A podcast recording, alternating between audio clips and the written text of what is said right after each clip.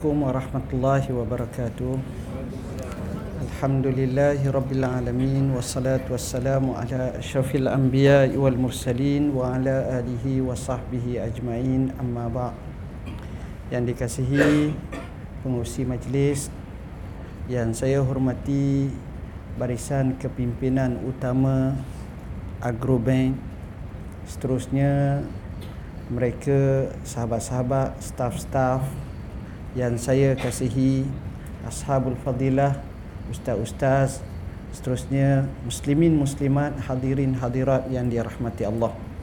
Sebagai mukaddimah ni kalau boleh saya minta sahabat kita lelaki mari depan sikit boleh tak? Orang lelaki dia suka duduk belakang sebab nak jaga orang perempuan. Okey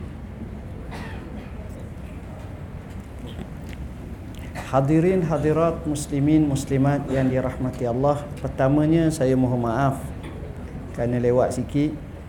Kerana saya hari ini memberi ucap pertama Kepada pelajar-pelajar baru Pondok Moden Al-Abakirah Yang diasaskan oleh saya sendiri Di bawah Majlis Agama Islam Wilayah Fistuan Kalau anak-anak tuan-tuan puan-puan nak belajar di situ silakan Belajar di situ yuran hanya sekali sahaja. Tak banyak, lebih kurang 1400 lebih. Ikir setahun, tapi makan sekadar 6 kali ya sehari. Ha, lepas pada tu tempat tinggal pun percuma, semua percuma. Alhamdulillah. Dan pelajar pun nampak cukup baiklah dan diasuh dengan sebaiknya. Ini sekadar promosi untuk sama-sama nak bina anak umur 16 tahun lah. Lelaki sahaja kita tak buka lagi perempuan tapi pengajian namanya Pondok Moden Abakirah. Keduanya saya nak ucap tahniah kepada Agrobang yang mana dengan izinnya dengan izin Allah Subhanahu Wa Taala Agrobank telah menjadi satu uh, bank Islam yang bagi saya cukup bermakna.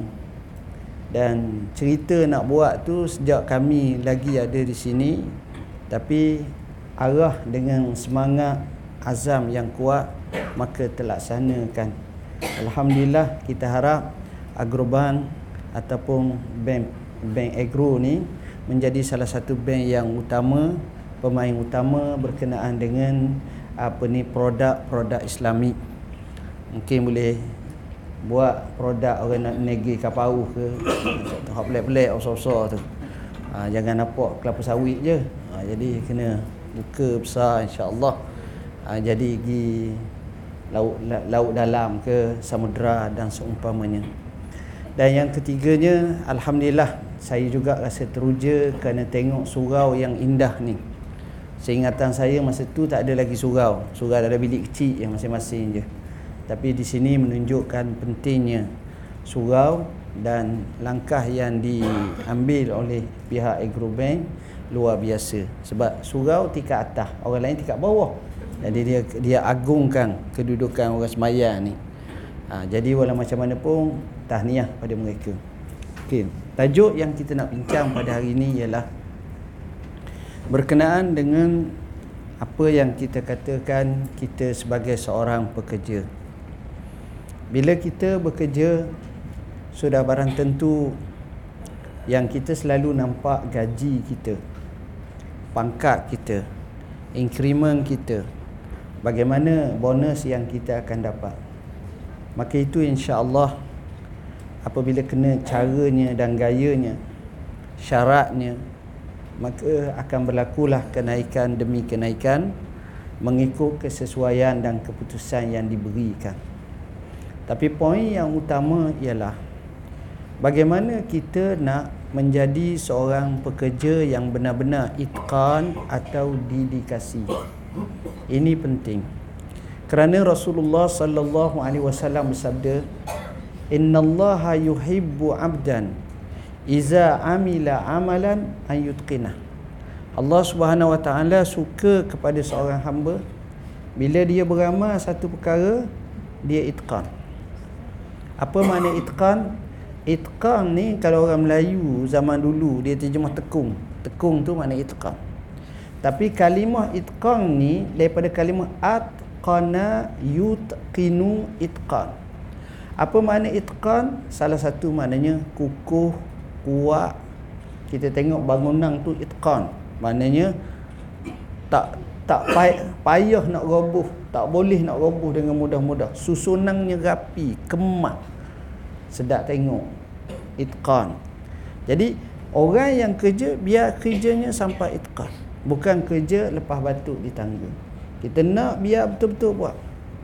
Jadi bila kita datang kerja ni perkara pertama nombor satu sentiasa kita tajdidkan dan kita perbaharukan niat kita. Tiap-tiap hari kita motivate kita dengan niat baru. Bila kita niat baru dengan semangat baru ni baru berjaya.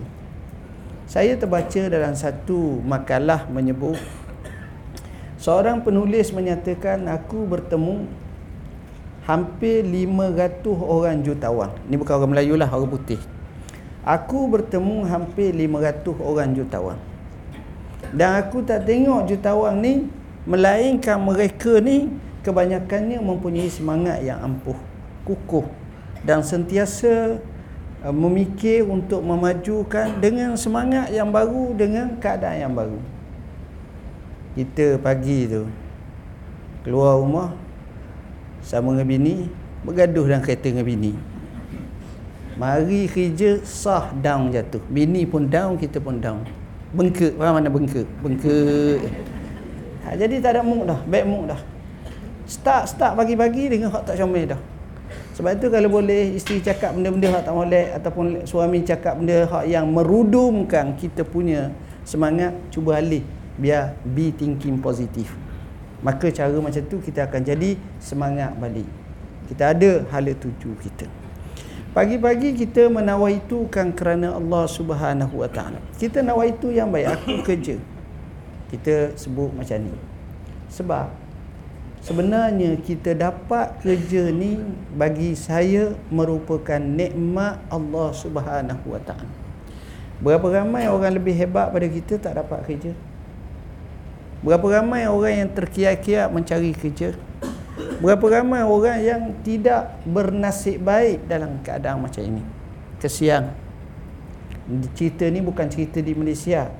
Cerita ni cerita hampir kebanyakan dunia sekarang Banyak tempat kita dengar macam tu Jadi apa kata kita appreciate atas kerja yang Allah Subhanahu Wa Taala bagi pada kita ni Maka bila Allah bagi pada kita kerja ni, maka kita buat.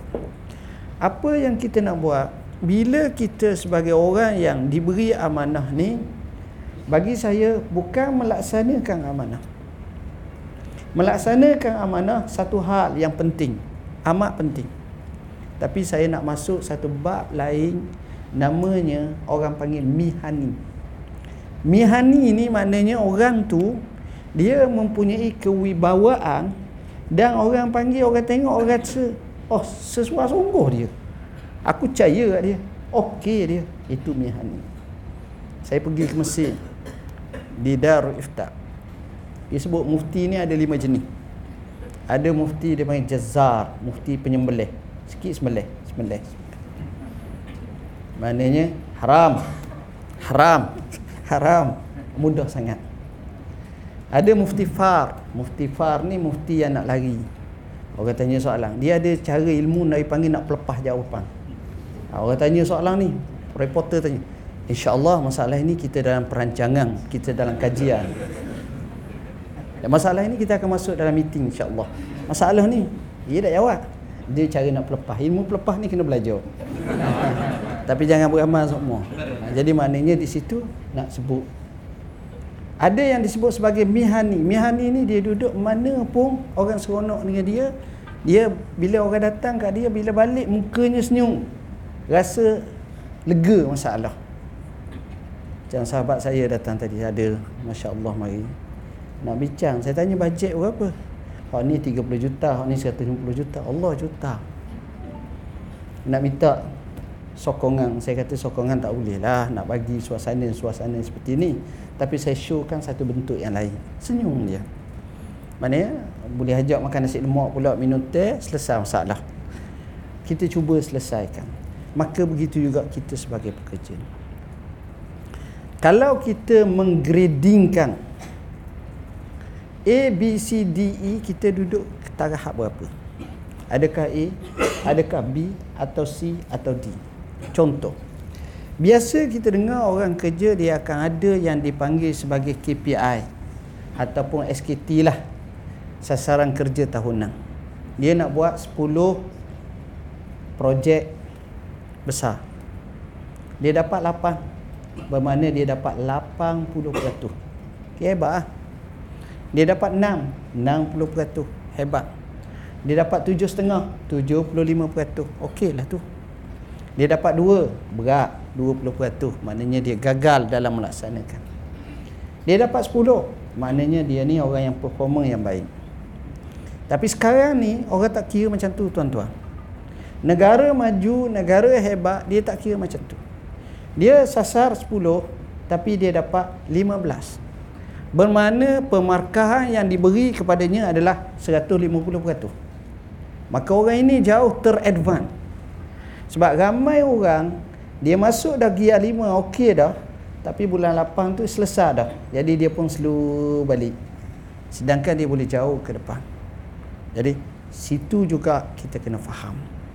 Begitu juga dalam kehidupan kita ni dalam bekerja apa yang paling penting adalah bagaimana kita dapat menyelesaikan dua isu penting. Pertama, time management. Dan yang kedua, quality times. Apa mana time management?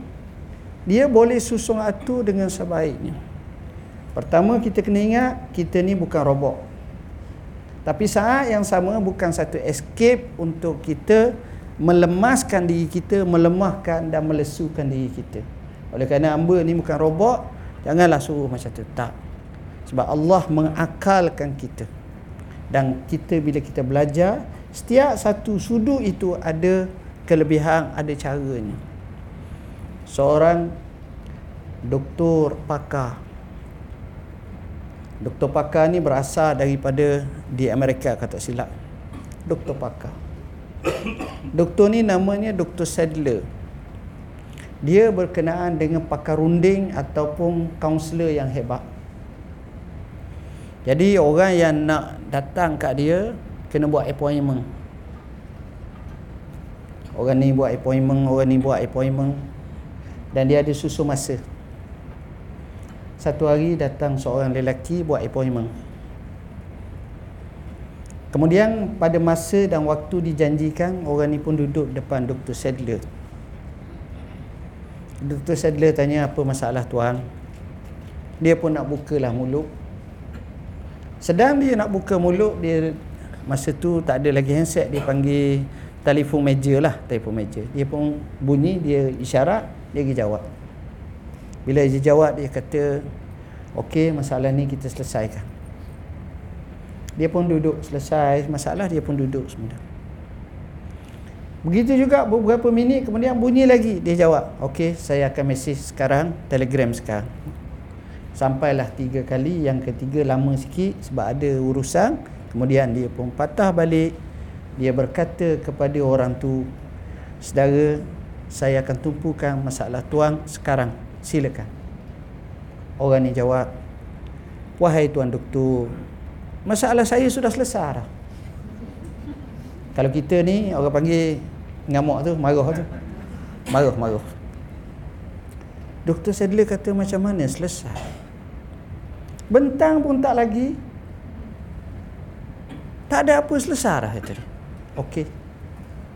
Cuma satu je tuan doktor. Apa dia? Boleh tak saya nak masuk bilik doktor nak tengok? Ni bilik temu lain, bilik hak dia kerja lain. Okey. Dia kata okey. Dia masuk. Dia masuk dia tengok sekali. Ah dia kata selesai dah. Terima kasih. Balik. Selepas beberapa minggu kemudian orang yang sama telefon doktor Sadler dia kata tuan doktor nak buat appointment sekali lagi. Tapi syaratnya kita tak buat di pejabat. Kita buat di kedai kopi ke cari cari kopi cino ke apa yang patut sesuai saya nak sembang sebab saya tak mau ganggu tu. Maka hari yang ditetapkan mereka bertemu. Dia jawab dengan Dr. Sadler. Dia kata, Tuan, saya nak ucap terima kasih. Lagi kejut kawan ni. Apa pasal? Pasalnya masalah saya sudah settle. Macam mana pula settle? Ha, ini orang panggil ilmu berdasarkan tengok dengan biji mata, dengar dengan telinga, bukan tadah telinga dengar nasihat dulu, okey saya akan buat gini-gini. Tak. Dia tengok, dia faham dah. Tuan-tuan, Doktor Sadler kata silakan cerita. Dia pun kata, Tuan Doktor, saya ni adalah GM di syarikat konglomerat yang terbesar saya big boss saya bermasalah bila mana saya ada bilik saya ada meja. Jadi banyak sangat surat masuk file masuk ni akhirnya berfile-file. Menyebabkan filenya bertimbung sampai tak lepas satu meja saya beli meja kedua. Meja kedua pun penuh juga. Beli ketiga. Kalau macam ni tak larat lah. Jadi saya buntu. Tapi bila mana saya tengok doktor. Pertama sekali saya tengok cara doktor jawab. Cara jawab tu menunjukkan doktor ni bukan jenis orang bertangguh. Kalau kita eh silap masa telefon telefon mula kan kan kan kan. Ha. Sekarang pun dia tak makan nasi kat lain dah. Dia duduk kat lain. Kamu pergi pergi tak? Dia jawab, okey, kita buat sekarang. Okey, kita buat sekarang. Semua macam tu. Tu saya belajar. Kedua, saya sengaja masuk dalam bilik doktor tu saya nak tengok doktor ni cakap ke atau hakikat. Saya tengok atas meja doktor tak ada satu file pun.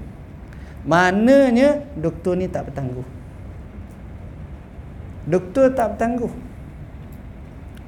Bila doktor tak bertangguh, doktor tak tunaikan apa yang doktor cakap tu. Saya balik ke pejabat saya, saya buat apa yang orang Jepun kata sisih, sepah, sampah ni semua, hak mana ni ni ni, buang semua sekali, selesai semua. Meja-meja tu saya serahkan kepada pegawai-pegawai kanan saya, cukup saya semeja. Saya menjadi tenang. Rupa-rupanya time management ni penting. Cerita ni cerita dilakukan oleh sahabat Nabi.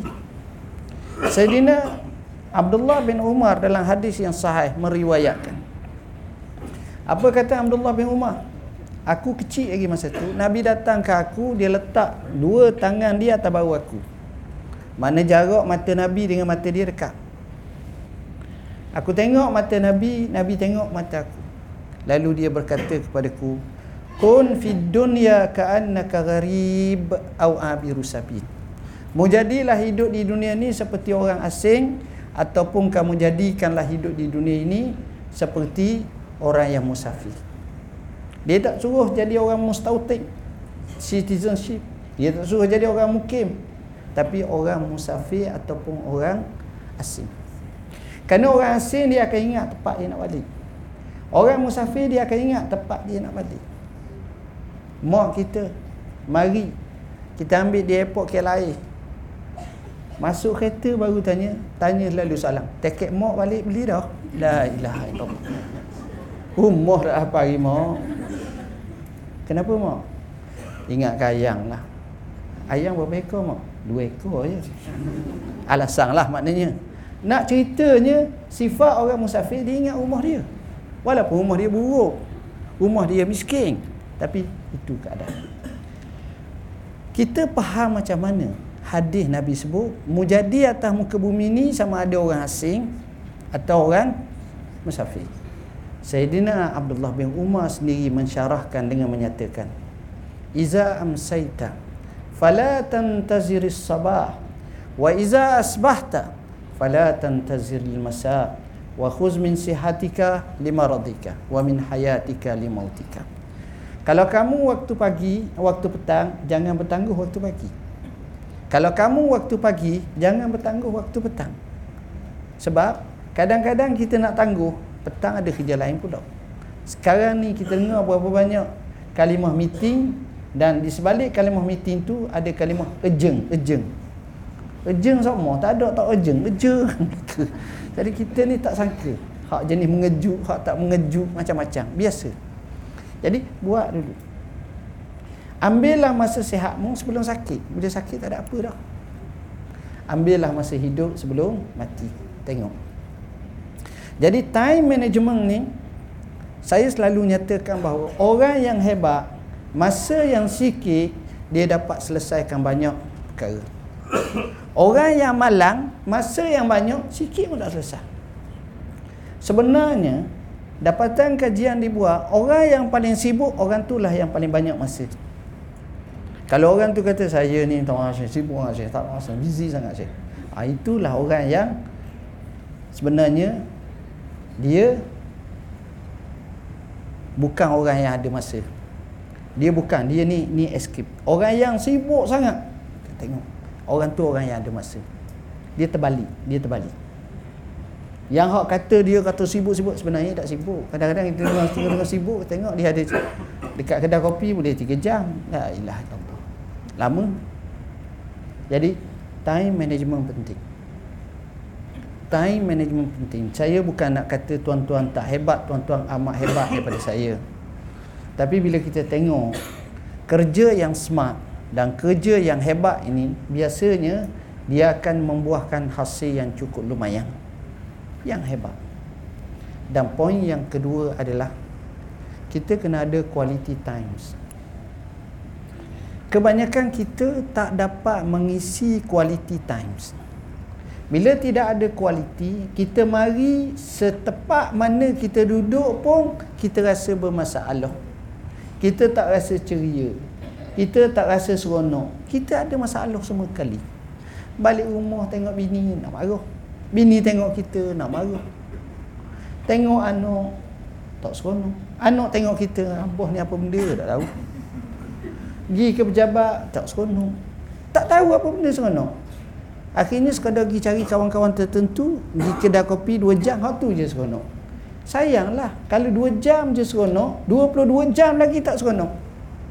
Kan rugi hidup macam tu. Tengok Nabi. Nabi ni tuan-tuan Dia duduk mana pun Orang suka Dan dia memberi satu nafas kepada manusia Inspirasi dan juga motivasi Menyebabkan sahabat tu dalam keadaan seronok Dia duduk dengan isteri dia walaupun sikit Sekejap tapi seronok Dia temu dengan sahabat ni Sekejap tapi seronok Dia dapat dengan orang ni Sekejap tapi seronok Jadi semuanya seronok semua tapi kita tak. Jadi hidup macam ni kita akan jadi tertekan. Depression, kita akan jadi Allah tak tahu kala ni susahnya ya Allah. Jadi berkeru siang tuan-tuan. Siapa yang menyebabkan siang kita sendiri. Sebab kita punya fikiran kita apa benda pun kita tak apa jelas.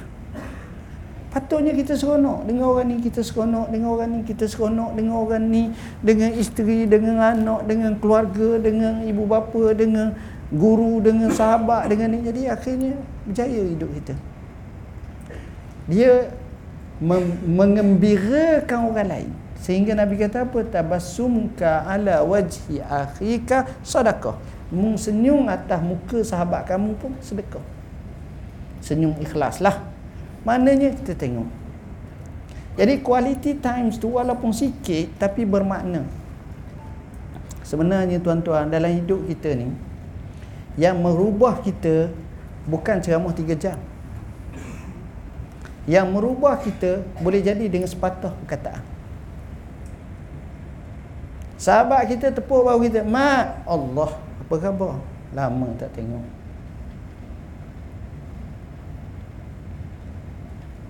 sahabat kita tanya macam mana sekarang? Allah sekarang ni busy sangat Syekh. Busy sangat. Lepas tu orang ni nak set up orang ni nak set up orang ni nak ni pro oh busy. Kawan kita pun bisik kat kita. Dia kata mak sibuk-sibuk pun masjid jangan tinggal. Gila belajar sibuk pun jangan tinggal. Kita pun mengamuk dia Allah. Munggah macam tak tahu kala. Aku ni gini-gini kita beri alasan lagi. Banyak. Dia senyap kan Akhirnya jabat salam Berpisah. Kita balik malam kita tidur kita tengok siling rumah teringat. Mak ni tak cakap panjang aku tapi dia cakap gitu ya betul sungguh aku umur 50 dah. Buat kerja macam umur 5 tahun apa benda ni. Jadi tak sudah. Duk kejar kejar kejar kejar tak tahu. Nak kata billionaire tak juga. Ustaz bukan billionaire. Millionaire pun tak. Tapi gaya tu Allah sibuknya. Macam oh. Ingat ada 13 juta? Tak ada. Tak ada. Eh, Allah. Akhirnya bukan sibuk menyibuk. Ha, ni masalahnya. Tengok ni bala akhirnya kita datang oh kita pun jadi berubah. Bila berubah kita rasa seronok hidup. Lepas tu katanya kenapa mak? Kenapa awak ni? Dulu lain sekarang lain. Dia kata entahlah Aku ingat satu je kalimah sahabat yang jarang temu tiba-tiba temu itulah menyebabkan aku jadi berubah dalam hidup aku. Sepatah dua patah je. Boleh jadi saya datang sini saya bercakap satu kalimah tuan-tuan dengar, tuan-tuan ikut, tuan-tuan jauh lebih baik pada saya pula. Tak ada masalah. Dan ini berlaku tuan-tuan. Ada orang kesedaran datang dalam bentuk yang luar biasa sama sekali. Jadi dengan sebab itu, saya nyatakan bahawa kalau kita dapat ambil quality times kita betul-betul azan kat mana ni ha Waalaikumsalam. Nak berhenti dulu ke sudah? Boleh. Biar biar azan dulu sekejap kita sambung sikit lagi. Saya kalau suruh berhenti suka sangat sebab sekejap je. Tapi kita lajaklah sikit.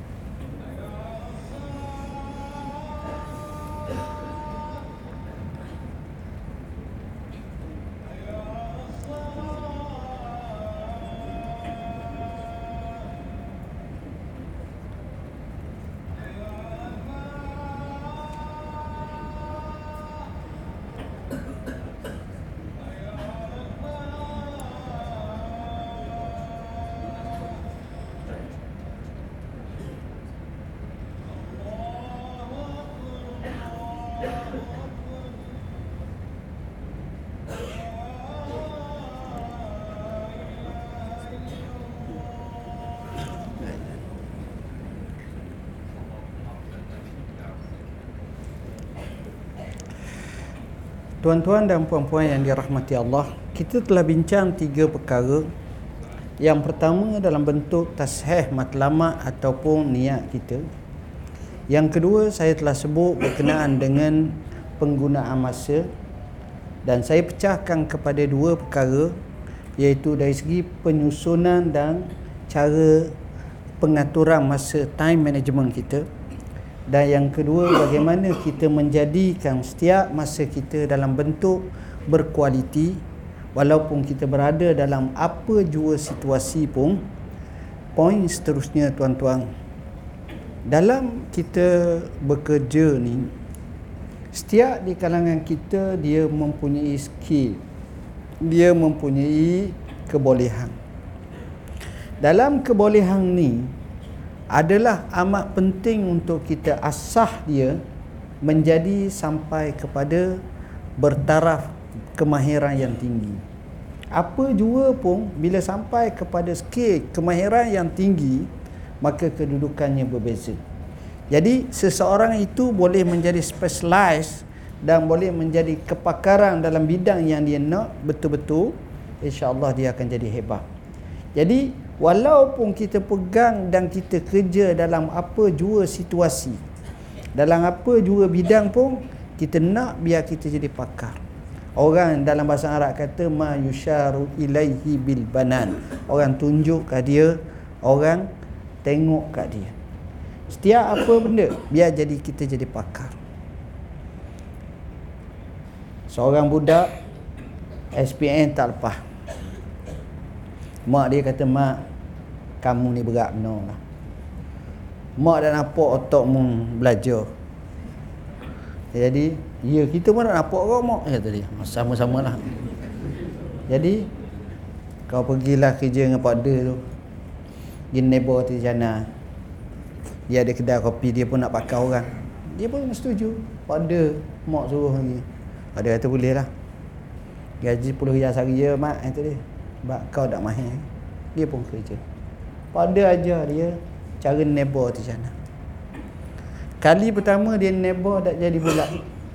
Jadi pak segi. Kadang-kadang tu jadi hexagon macam-macam.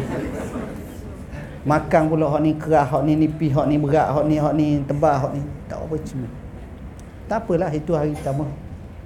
Hari kedua minggu pertama. 10 tahun kemudian kita pergi mak ni roti cana tu dia jadi pakar tu dia lambung tinggi tu sambung ke belakang dia sama-sama dia lepo gitu tak jatuh gini gini gini gini boleh buat Cara dia bulat tu macam orang panggil tekuk betul-betul. Besar piring tu. Betul. Rangup sedap-sedap sebab dulu lain, sekarang lain. 10 tahun dulu baru belajar. Sekarang ni profesional sebab tiap tiap hari 500 hutir duduk tembok 500. Tak tahulah macam mana 500. Tangan ni gini-gini orang order tepuk gini-gini gini. Ha, tengok tuan-tuan. Kenapa? Sebab lama tapi bahayanya kita bila lama ni kita tahu situasi menyebabkan kita membentuk sebuah sejumlah kemalasan malah ha, dia dia tahu dah cara ha, jadi kita tak nak macam tu. Kita nak lagi kita ke depan. Kita lagi ke depan. Kita lagi ke depan. Tuan-tuan kemahiran ni itqan ni ini yang dituntut dalam Islam. Kalau kita baca sejarah dalam kita baca sejarah Nabi membina sahabat yang berkemahiran yang tinggi. Saya contoh. Bila naik kuda sahabat Nabi ni bukan sekadar pandai naik kuda tapi lompat atas kuda kita jatuh daripada kuda dia lompat ada masjid namanya Masjid As-Sibaq dekat Madinah Situlah tempat mereka duk berlatih kuda. Sekarang ni satu kawasan dekat dengan dengan Masjid Nabi dah sekarang. Kuda tengah laju lari boleh lompat atas. Zoro pun belakung je. Maknanya apa? Skill tinggi. Hebat. Tangkas. Sebab itu mereka boleh fight Rome. Boleh fight Persi. Tamadung ribu tahun. Saya pernah pergi ke Jordan. Saya bagi tahu kepada guide tu, hamba nak pergi dekat peperangan Yarmouk. Bukan mesti Yarmouk. Mesti Yarmouk tu lain. Perang Yarmouk ni jauh sepadan Israel. Tengok di sana sungai Yarmouk tu kecil, tinggi. Di situlah tempat berlaku perang. Sahabat Nabi dalam 40 ribu orang lebih. Campur dengan orang Islam lah. Sahabat dengan orang Islam. Orang Rom hampir 250 ribu. Peperangan hampir 7 hari. Bagaimana dia punya kecekapan Khalid Al-Walid menggunakan kuda kepakaran dan ni ni boleh kalah Rom 240 ribu orang 250 ribu. Maknanya kat 8 kali ganda. Macam mana dia punya skill? Tangkas bijak hebat. Sebab dia skill yang tinggi. Dia be professional tuan-tuan. Amat professional. Orang yang luar biasa lah professional dia. Perkara macam ini kita nak sebab itu dalam Islam cemerlang tuan-tuan satu buku dia karya satu kisah seorang tentera Islam menyamai 3000 orang tentera Persi seorang tentera Islam menyamai 3000 tentera Parsi. Jadi kita pun heran macam mana ni? Dalam kisah sejarah bila nak berlaku satu peperangan namanya Al-Qadisiyah kalau tak silap Sa'ad bin Abi Waqqas panglima agung tentera Islam masa tu nak bertembung dengan tentera Persi. Bila nak bertembung ni dia kena cari maklumat sejumlah sebanyak mungkin. Nak tahu kekuatan musuh nak tahu strategi musuh nak tahu kelengkapan macam mana berapa orang macam-macam lah nak tahu ya orang orang perang tahulah. Jadi tentera Sa'ad ni hantar tujuh orang tentera Islam sebagai pengintip peninjau. Arahannya takak mana-mana seorang sahaja tentera Persi buat balik kita nak tahu maklumat. Tu je. Jadi misi itu pun berjalan tengok cara tentera Persi jaga ni tak lepas. Akhirnya ketua yang dia amanah tu kata kalau macam ni kita balik lah kita tak boleh buat macam tu Memang silat-silat kita pula kena takap. Okey, setuju balik. Tapi dalam setuju balik, seorang kata, Tuan, izinkan saya laksanakan misi ini, saya seorang. Allah bertanggungjawab apa berlaku? Tak apa, saya seorang. Akhirnya, dia pergi. Dia pergi ni nak masuk dalam camp yang dijaga berlapis-lapis. Jadi macam mana cara dia masuk? Kemudian dia pergi pula dekat kawasan sawah ataupun kolang lama nak masuk ni. Cara nak masuk itu itu mungkin ada anaconda, mungkin ada ular. Cerita zaman dulu 1400 tahun dulu. Tuan-tuan fahamlah. Dan keadaan tu dia boleh masuk. Akhirnya daripada satu camp kepada satu camp, satu camp sampailah kepada camp terakhir di situlah khemah besar dia dapati. Khemah itu pemilik kepada panglima tentera Persi bernama Rostam. Dia punya idea dia, dia tengok. Dia tahu. Dia kata cara dia. Dia tengok khemah. Dia tengok depan khemah tu ada kuda. Dia tahu ni kuda bakal baik dia orang yang main kuda. Saya tak pernah main tapi cakap sedap macam pandai benar lah. Orang main kuda dia kenal ni kuda bakal baik. Kuda comel ada. Dan dia nampak ada kandang kuda banyak. Bila hampir gelap malam dah gelap dah malam perkara pertama sekali dia pergi cabut. Dia pergi potong tali khemah menyebabkan runtuh khemah Perkara kedua dia pergi buka kandang kuda tu dia pergi uh, mengejutkan kuda tu menyebabkan bertempiarang lari kuda tu keluar daripada kandang.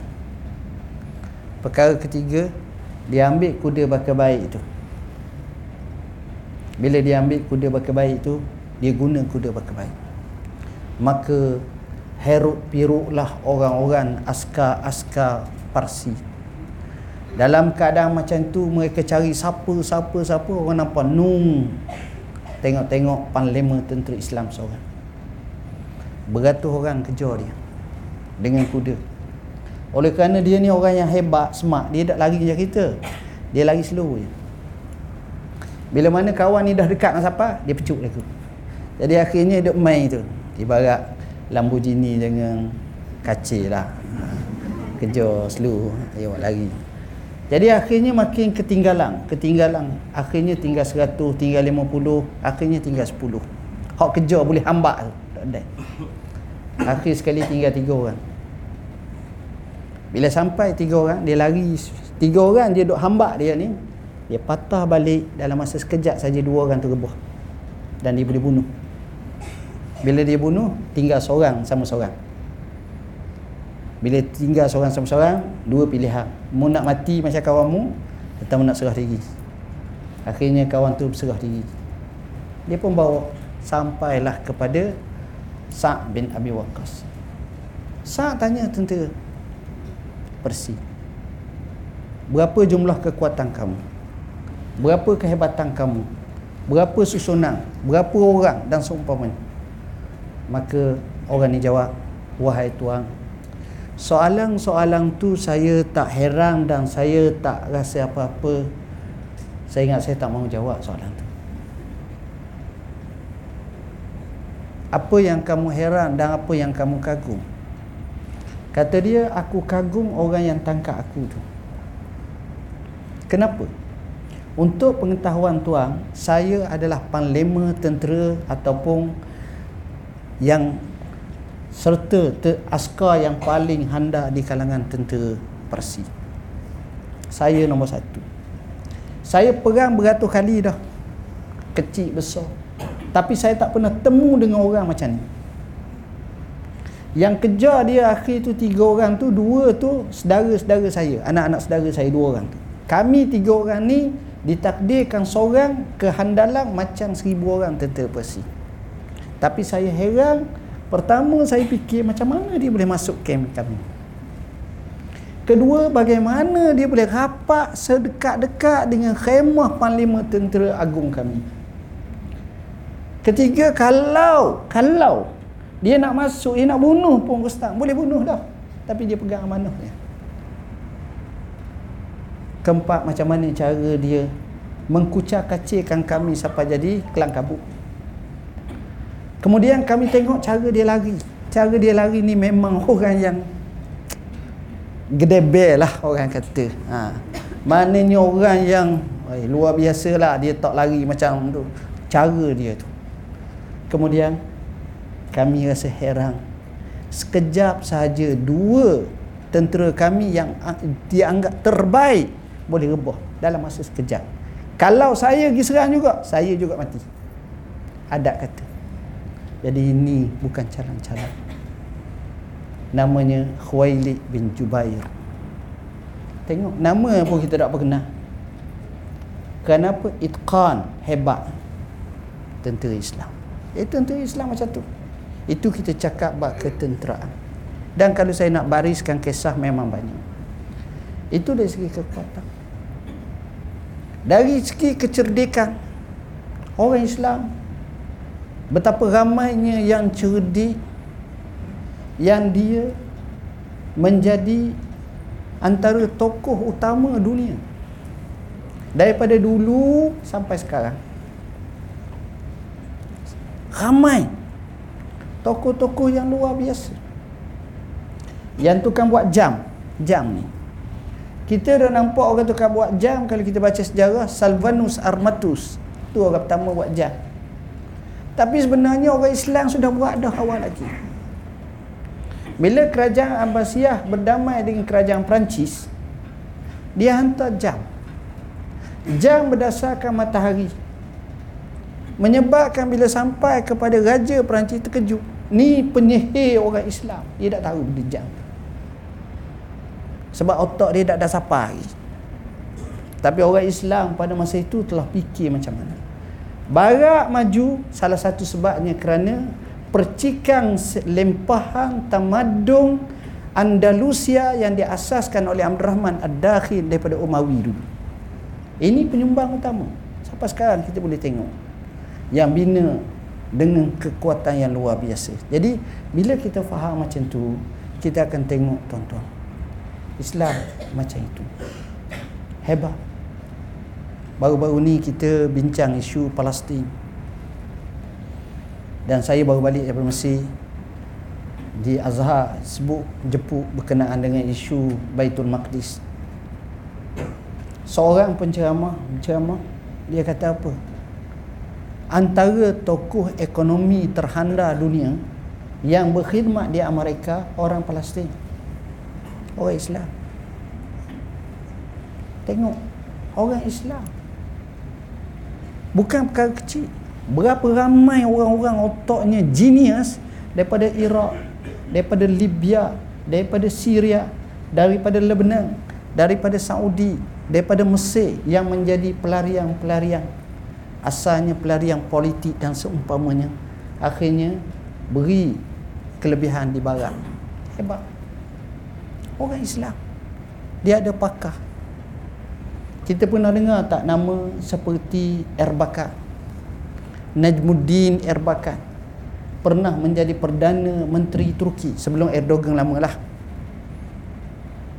Dia punya kepakaran boleh buat kapal, kapal, kapal apa ni kereta kebal. Peralatan perang canggih Turki boleh buat. Siapa tak kenal BJ Habibie bekas presiden Indonesia dia pernah merangka kapal terbang dia punya pemikiran dia tu. Tapi bila berlaku down ekonomi Indonesia ni sahabat saya cerita. Betulan dia datang sama-sama pergi tu dia cerita. Menyebabkan salah satu syarat oleh IMF ataupun oleh ni tutup. Jadi kita terpaksa melukut di tepi gantang. Sebab dia tahu cara tu. Dan bila kita tengok kapal terbang dua buah je yang ada atas muka bumi ni Boeing Airbus. Hak ada lain tu orang panggil nyamuk sangat lah tu je. Boeing Airbus. Sebenarnya kalau orang Islam boleh buat selesai masalah banyak orang Islam boleh tuan-tuan. Kepakaran tu ada. Jadi daripada situlah saya nak ceritanya kita pun kena buat kena bina kepakaran kita. Bank agro bank ni tuan-tuan. Bila dah kita jadi bank islami kita kena buka sikit pandangan biar kita juga boleh menjadi pemain antarabangsa bagaimana rajihi kita nampak boleh datang ke sini tak mungkin ke agro bank boleh melebar sayap di Nusantara kemudian sampai kepada antarabangsa kemudian menjadi salah satu pemain yang utama. Siapa yang menggeraknya? Tangan-tangan daripada satu unit yang kecil inilah akan bersama dengan gerombolan yang lain akhirnya jadi satu pasukan yang hebat. Zaman sekarang orang tak buat kerja one man show. Zaman sekarang buat kerja ramai-ramai. Piala dunia. Dekat dah tak? Piala dunia. Piala dunia ni orang main bola. Faham main bola. Kalau saya tanya orang perempuan, Rasa-rasa kalau Malaysia lawan Brazil mana menang? Mungkin Malaysia menang tau. Ha, sebab dia tak tahu tentang bola. Ranking Malaysia 175. Brazil nombor 1, 2, 3. Jauh, beza sangat. Skill dia ada. Neymar tu boleh beli seluruh pasukan bola Malaysia. Harga dia mahal. Nak royak. 2014 perlawanan di Brazil semua orang ramah Brazil menang semua orang ramah sebab main kat kawasan dia tepat dia penyokong dia star pun ramah tapi yang menakjubkan yang menang adalah Jerman. Kenapa? Kerana Brazil hebat dia ada Neymar. Kerana Portugal hebat kerana dia ada Cristiano Ronaldo. Kerana Argentina hebat dia ada Messi. Tetapi Jerman dia hebat sebab dia ada pasukan yang baik. Satu pasukan. Kita duk hambat seorang duk roh letih. Bijak pun. Seorang tak boleh. Jadi kerja ni biar berpasukan oh itu kemah. Banyak benda perkara yang suka tapi bila berpasukan selesai masalah. Banyak benda bila buat seorang patut selesai tak selesai masalah. Jadi penting gembeling kita kena ada team building. Kita ada networking yang baik kerja yang baik. Jadi bila selaras macam ini kita jauh ke depan dan kita maju. Ini yang kita hasratkan. Dan seterusnya dalam mana kita bekerja kita kena ada satu talian yang paling kuat. Namanya Allah Rabb Al-Alamin. Artinya kerjalah sehebat mana serajin mana masjid surah jangan tinggal. Semaya awal waktu berjemaah kalau surau macam ni bagi saya tak ada alasan tapi ramanya syahid di surau ni tidur. Ha, tak apalah sebab sebab semayang berehat. Tapi sekurang-kurangnya surau ni kita imarahkan. Bila kita ada hubungan yang kuat dengan Tuhan maka ramuan kejayaan manis. Dan inilah sebenar-benarnya. Sebenarnya tuan-tuan apa yang diusahakan oleh pihak uh, pengurusan dan tertinggi Agrobank bagi saya satu usaha yang amat menakjubkan. Bayangkan dah 60 tahun kita merdeka tiba-tiba 2015 kita baru dapat melaksanakan dengan sebaik mungkin untuk diislamikkan jadi saya amat seronok dan teruja supaya usaha seperti ini dapat diteruskan lagi. Akhir kalam jangan lupa kita budayakan budaya ilmu, baca, study, uh, hadir majlis dengar ceramah. Tapi dengar saja tak boleh. Jadi kita kena baca buku. Ha, buku saya ni banyak sangat. Baikilah solat. Ni sesuai sangat tuan-tuan. Tinta nasihat untuk penuntut ilmu. Baik untuk anak-anak kita. Tip hafazan Quran. Ni pun sama. Tuan-tuan nak tanya saya tak payah tanya. Q&A soal jawab ada dah dalam buku ni. Begitu juga solat itu mudah. Begitu juga Al-Kafi hadis 40 saya nak siap ni 20 tahun tuan-tuan. Alhamdulillah baru siap. Buku terbaru kita Matla'ul Badrain 15 tahun baru siap. Alhamdulillah macam ni. Jadi kerjanya beli lepas tu simpan jangan baca. Boleh senyap. Yang penting budaya kan. Budaya ilmu. Sebab saya sampai sekarang kita mengajar kita buat buku kita karang kita karang. Dan terbaru semalam baru siap buku bertajuk Baitul Maqdis Bumi Berkah Resolusi Al-Azhar. InsyaAllah hari Senin hari hari Jumaat ni kita settlekan kita siap. Tapi kita akan berlomba dan cuba layari laman web kami www.muftiwp.gov.my ini versi yang keempat versi keempat ni maknanya kita baru baiki baru balik kita cuba dapatkan satu dana Alhamdulillah selesai dengan bajet hampir ratus ribu juga. Dan laman web tu 4 tahun lepas 3 tahun lepas pengunjungnya 25 ribu orang.